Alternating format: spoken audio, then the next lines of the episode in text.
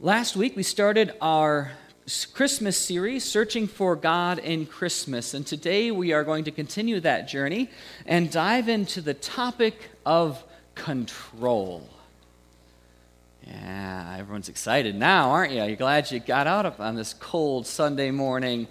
I don't like to give up control myself. I know you wouldn't expect that of me. Um, I've actually been known um, to take the TV remote um, and hide it between my leg and the cushion of the chair and the armrest and pretend that I don't know where it is when my wife asks um, when she wants to change the channel. I don't know where it is, honey. Um, just so that the channel doesn't get changed because I want to be in control. Um, I, I, don't admit that, you know, I admit that with some shame and, and, a little bit of shame. But, you know, giving up control is a hard thing for us to do. And it actually traces back, way back, all the way back, actually, to the beginning of humankind, um, all the way back to the garden, actually. Our desire to be in control. And today we're going to explore how being in control and letting God be in control uh, relates to our search for God at Christmas time. And we're again going to look at a Charlie Brown Christmas, and we're going to look at one specific character who has some control issues. Who would you think? Lucy? Yeah, Lucy has some control issues. And we're, we're going to explore why being able to give up control in our search for God at Christmas is important. At 7:30 p.m. on December 9th, 1965, uh, Charlie Brown Christmas aired on the CBS network and was viewed by an estimated 36 million people, becoming an instant holiday classic. And today we begin our second week's journey into searching for God at Christmas, following the antics of Charles Schulz's motley crew of characters with a specific focus today on Lucy.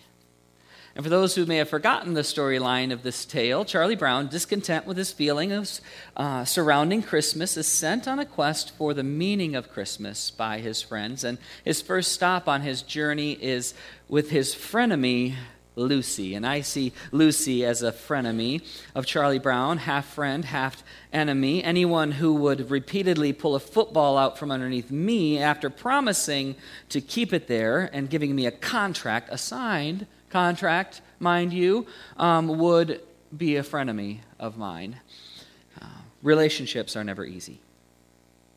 Lucy, although, seems to always have an answer for everything. We, I think we all have a Lucy in our life. And if we don't, maybe we're Lucy. Um, but so Charlie Brown starts with Lucy in the story. Charlie Brown goes to Lucy. Actually, Lucy, my trouble is Christmas. I don't understand it. Instead of feeling happy, I feel sort of let down, Charlie Brown explains.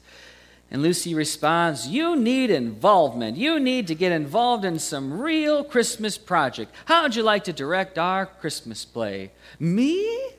Charlie Brown asks. You want me to direct the Christmas play? But does he really get to direct the play? No, course not. Lucy's going to help, right?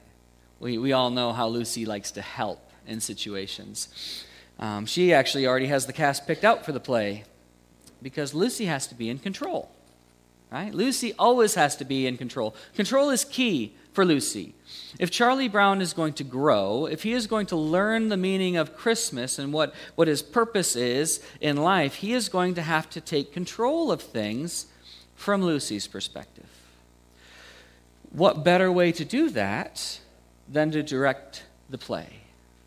Than to direct the play. This way, he'll be able to tell people what to do.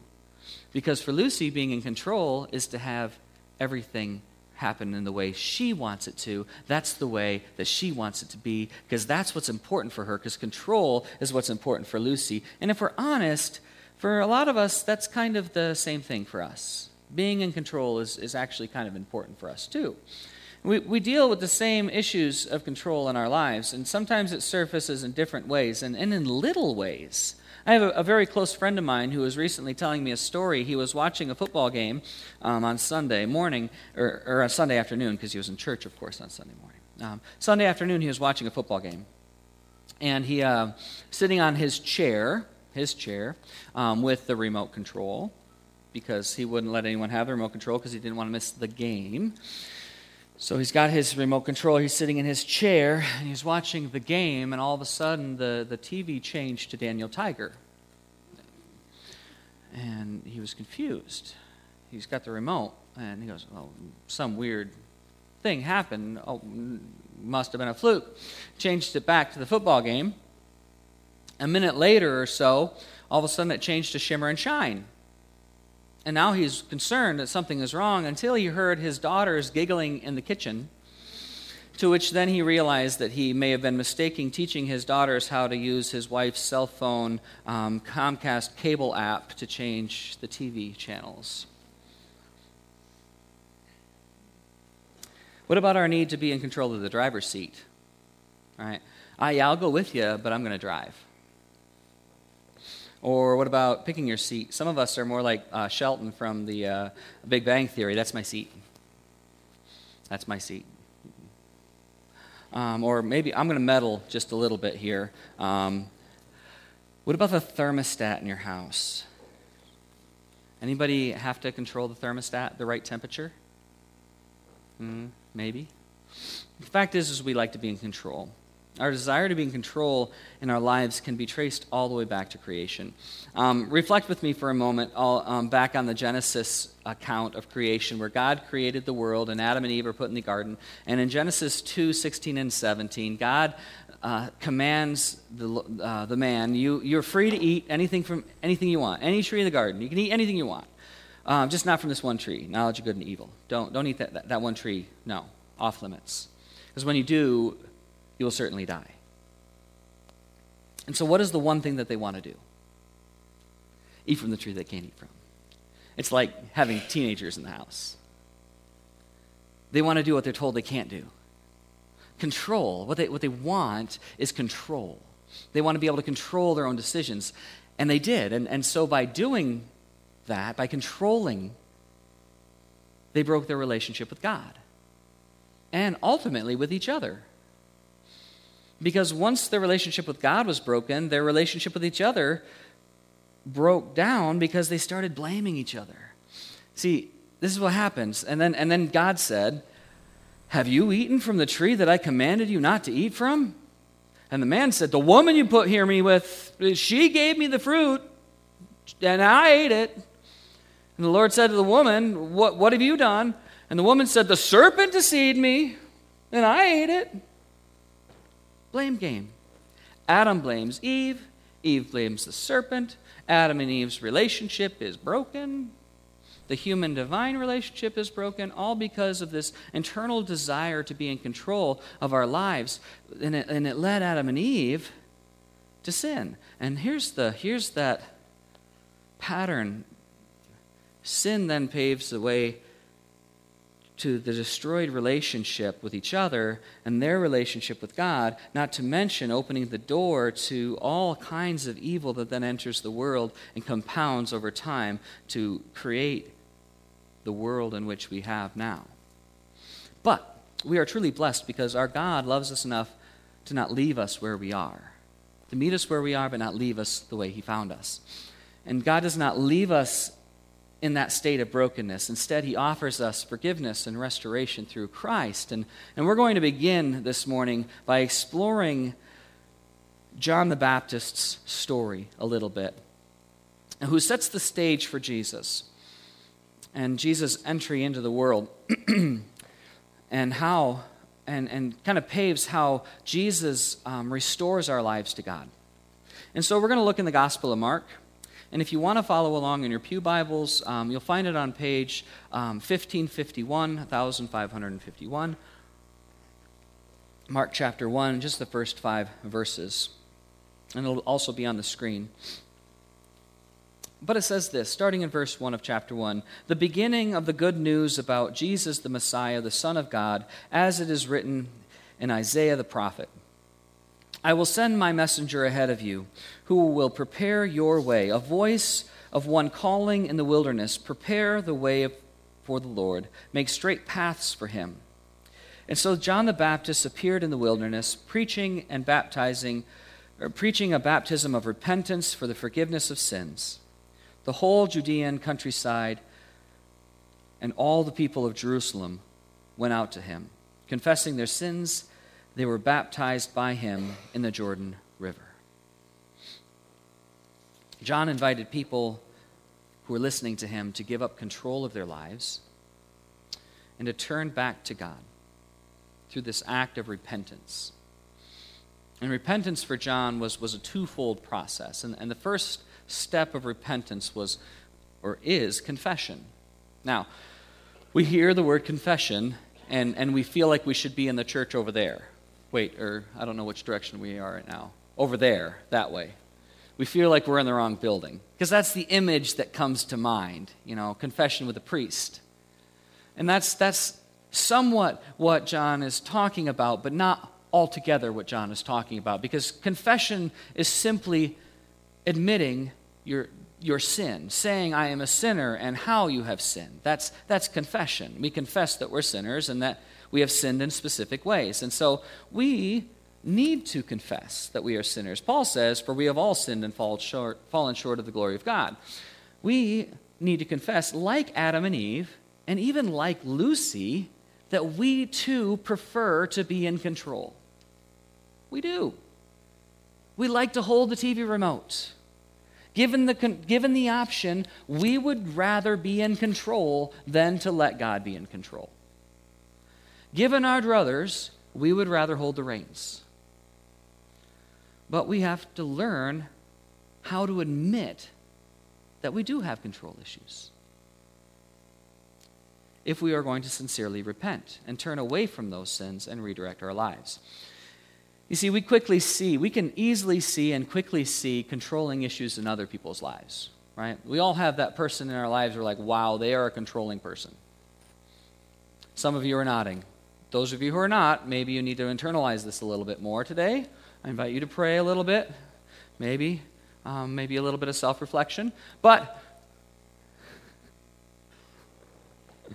we all know we can identify controlling people in our lives and we see it in other people, but when we turn the lens on ourselves or it's identified in ourselves, we get very defensive. We even get angry when people call us controlling. And we, we rationalize it no, I'm passionate. I'm driven. I'm motivated. I'm a visionary.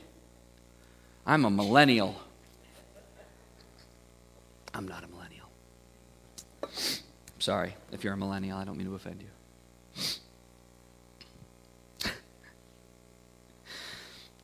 If we desire to experience the fullness of God and what, the fullness of what God wants for us in life, if that is truly our desire, if we want to live into what God has for us in this life, then we must follow John's instructions to repent and admit our control issues. Because confession is our first step, but it's not the final step. Because John talked of repentance and baptism. Confession came first. The second step for John was baptism. Now, John took people down to the Jordan River. We're not going down to the Jordan River this morning. That's it's a little bit of a walk. And if you're interested, you need to talk to Fran, who's upstairs with the kids this morning, because she just got back from the Holy, Holy Land from a trip, and she has an interesting story about our bishop having a little fall into the Jordan River on that trip. And so, if you'd like to hear about how Bishop Bard, the bishop of the Michigan Area Conference, uh, might have had a little bit of a extraordinary experience in the in the Jordan, talk to her. She's got quite a story to tell, but I'll let her tell the tale. John baptized people in the Jordan after they confessed as a symbol of a new life that a person was starting. And their baptism represented a dying to that person's sin and the raising into a new life. However, after the death of Jesus on the cross, and Jesus' death on the cross and his resurrection from the tomb at Easter, baptism took on a new meaning in the church and, as, and for us as people of faith. And it was no longer a symbol anymore. So for John the Baptist, being baptizing people was a symbol. For us today, it has a new meaning. It, it's not simply a symbol, it now is a tangible, physical, real connection to the death and resurrection of Christ, which is why it's a sacrament in our practice of faith. And Paul explains this in Romans chapter 6, which you can follow along on 1754 in your Pew Bibles if you'd like to. Um, it'll be on the screens. Uh, Romans 6, verses 1 through 11, which says this What shall we say then? Shall we go on sinning so that grace may increase? By no means. We are those who have died to sin. How can we live in it any longer? Or do you know that all of us who were baptized into Christ Jesus were baptized into his death?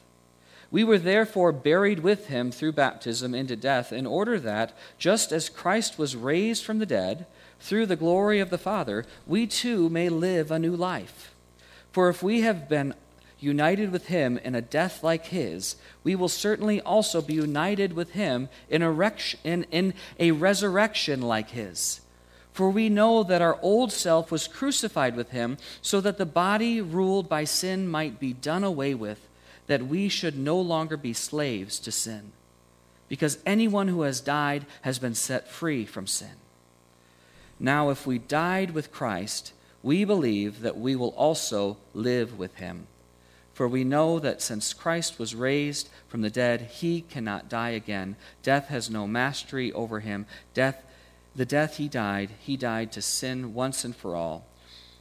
But the life he lives, he lives to God. In the same way, count yourselves dead to sin, but alive to God in Jesus Christ. According to Paul, when we are baptized, when we're baptized, we are baptized into Jesus' death on the cross. And as such, our sins are buried with Christ and are left in the grave.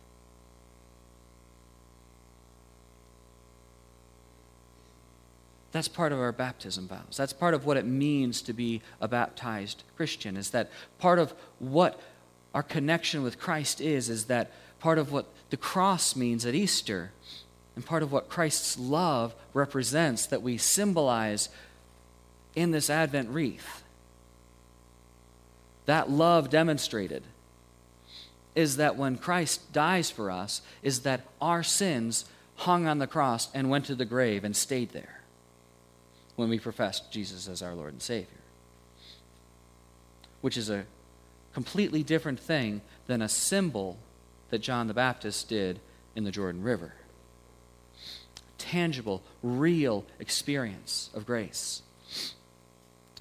All completed through the power of God the Father that is shared with us that takes us into new life. That's, that's where this rebirth comes from, this new life of Jesus Christ. That language comes from this baptism language.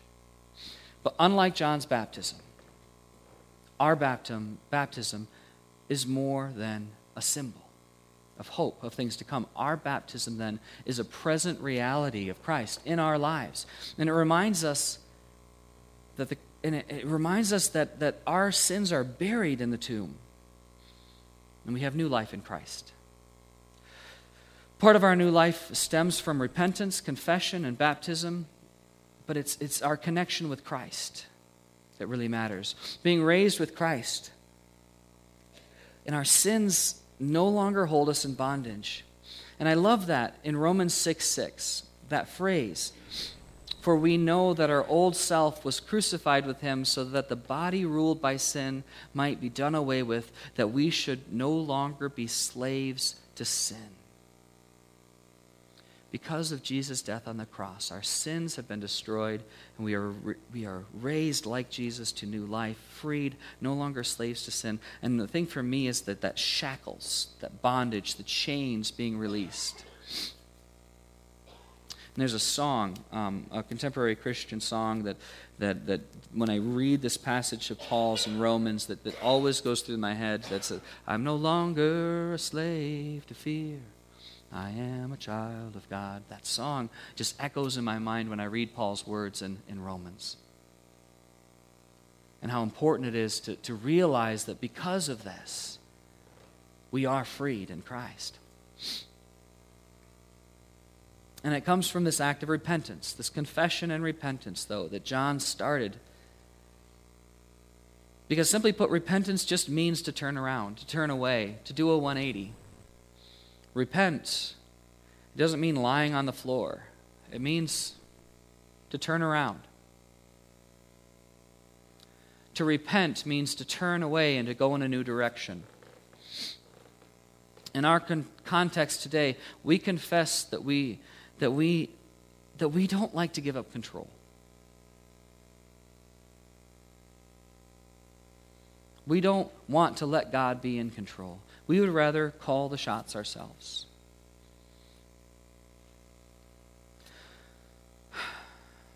But we all know that the more we try to be in control of everything in our lives, we know what happens. The more things seem to just get out of control. Because the fact remains that even though we may not want to admit it, we are not God. I'll tell you, here's a confession I am not God. I don't know if you can say the same thing. I can confidently and boldly say that. Giving up control is hard, and it is a struggle for me too. I don't like to ride in the passenger seat. I don't like to give up the TV remote. And what I have found and what I, what I was taught when I was in the military is what's true for the small things is often true for the big things, though. And while arguing and, uh, about TV remote, remotes and temperature controls on the thermostat may be somewhat comical, it often is a warning sign or an indicator of the bigger stuff that may come in life. And if you can't relinquish control of the little things, it often comes up in bigger ways as well. When I'm talking about, to my kids about why little white lies matter, it's the same idea. If you're going to lie about the little things, what about the big things? If you can't give up control of the little things, how are you ever going to give up control of the big things? It's easy to say that we're going to trust God to provide in our lives and to lead in our lives, but it's a big difference if we're going to actually let God control, control our lives, let God lead in our lives. Because we can say, God, I give you control of my heart. God, I give you control of my heart today, but when our spouse abandons us, do we actually leave God in control? Do we leave it in God's hands or do we reclaim our control? You see, we can say and pray, God, I give you control of my work. But when we lose our job or, or we get demoted or we get forced to move out of state, do we leave it in God's hands or, or do we reclaim control? You see, we can say and pray, um, God, I, I give you control of your church. But when a new ministry starts that feels different or things start to happen that we don't understand, do we, do we leave it in God's hands or do we reclaim control? We can say and pray, God, I give you control of my life. But when things start to get scary, do we leave it in God's hands or do we reclaim control? See, when faced with this line of thought, I'm often drawn to the Christmas story and, and to the, the nativity story of Joseph. Because everything was going as planned. I'm a planner. I have checklists, I have schedules. I like to plan out one month plan, three month plan, six month plan, one year plan, three year plan, five year plan. Once the one week plan goes awry, all of it's thrown away, and I'd start all over again. But I like to have the plan. And Joseph had a plan, and he worked his plan, and it all looked like it was working well. He was going to get married, he was going to marry Mary. I thought that was creative. I'm sure no preacher's ever said that before. And even though he loved her, and he knew her, he knew her family, and he trusted her, when she came to him and said she was pregnant, he still did not, could not bring himself to believe her. Now, that is something that I believe exists in our culture today. To love someone deeply enough, to know them well enough, to, but still to not be able to believe them when they tell you a story like that. I'm pregnant. He knows he's not the father. So he took control of the situation. He would divorce her, but not publicly because that would disgrace her. He was a better man than that. He would control the fallout of the situation too, because he could control the fallout. He could, he could divorce her publicly and just completely destroy her family, but he said he was going to control the fallout. He would control the whole situation. He would control his family. He would control her family. He would do it quietly. That was his plan to take control of the situation, to get it done, to get it done correctly.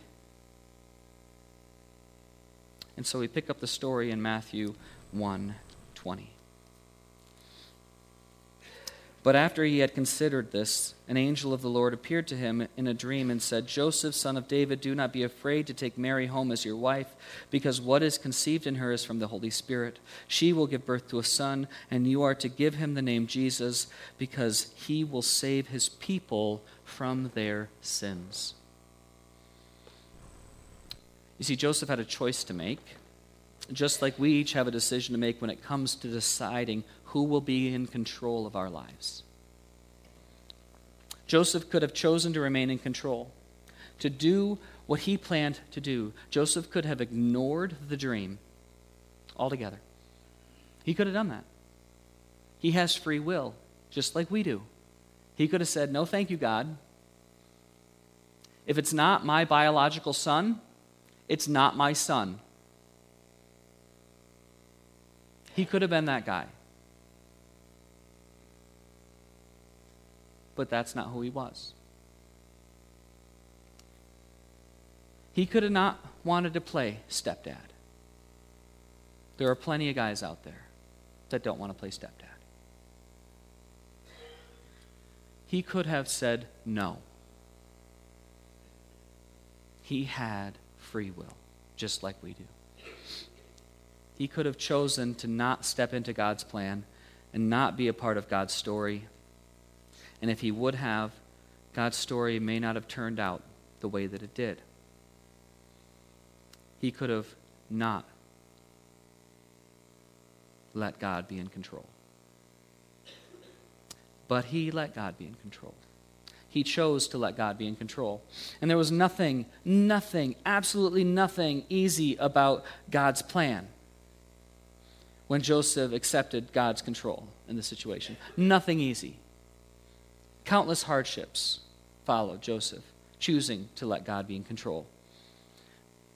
But by doing so, he was able to experience the blessing of God in a way that he would never have been able to. By giving up control and letting God be in control, Joseph was able to help Mary bring the Savior of the world into existence. He was able to protect them and guide them to Egypt when they fled from Herod's wrath because Joseph chose to give up control and to let God hold the reins. Our world was forever changed. And we are able to meet in this place today, even, and worship and light a cam- candle to recognize the love that which we celebrate. How would your life change if you let God be in control of your life? If you would give up a little bit of control? Do you, do you believe that God could work a miracle this Christmas season? Or in 2019, or, or even over the next decade, or over the next generation of your family? Would your family change if God were in control of your future? If God were in control of your life, what do you think God could do?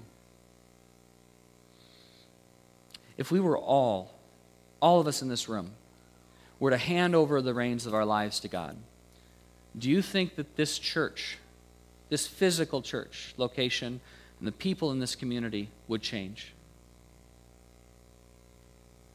Would this community change if God had full control over us? In our lives. I believe that it would. And I believe that it would begin to look a little bit more as God intended it to look each and every day. As we strive each day to give control to God, because I think it's a daily process. I don't think it's a turnkey thing. Nothing in life is turnkey. But as we strive to give control back to God, we find new meaning and purpose and fulfillment in our lives, which are only found in God when God is in control. And it all begins with admitting that we struggle to give up control in the first place. And then we let that control rest in the grave with Christ and accept the new life that Jesus offers us. So let's give God back the control. Because I believe that that's the greatest gift that we could give ourselves this Christmas is relinquishing that control. Not only for ourselves, though, but for the people around us, for our friends, for our families. Let's pray together. God, we are grateful for the new life that you offer us through Christ. In every way that we can, Lord, we, we offer you control of our lives. In all of the ways that we struggle to let go of control, give us the strength to trust you. Assure our hearts, Lord, that our past is buried with your Son, our Savior, Jesus the Christ. And it's in his name that we pray. Amen.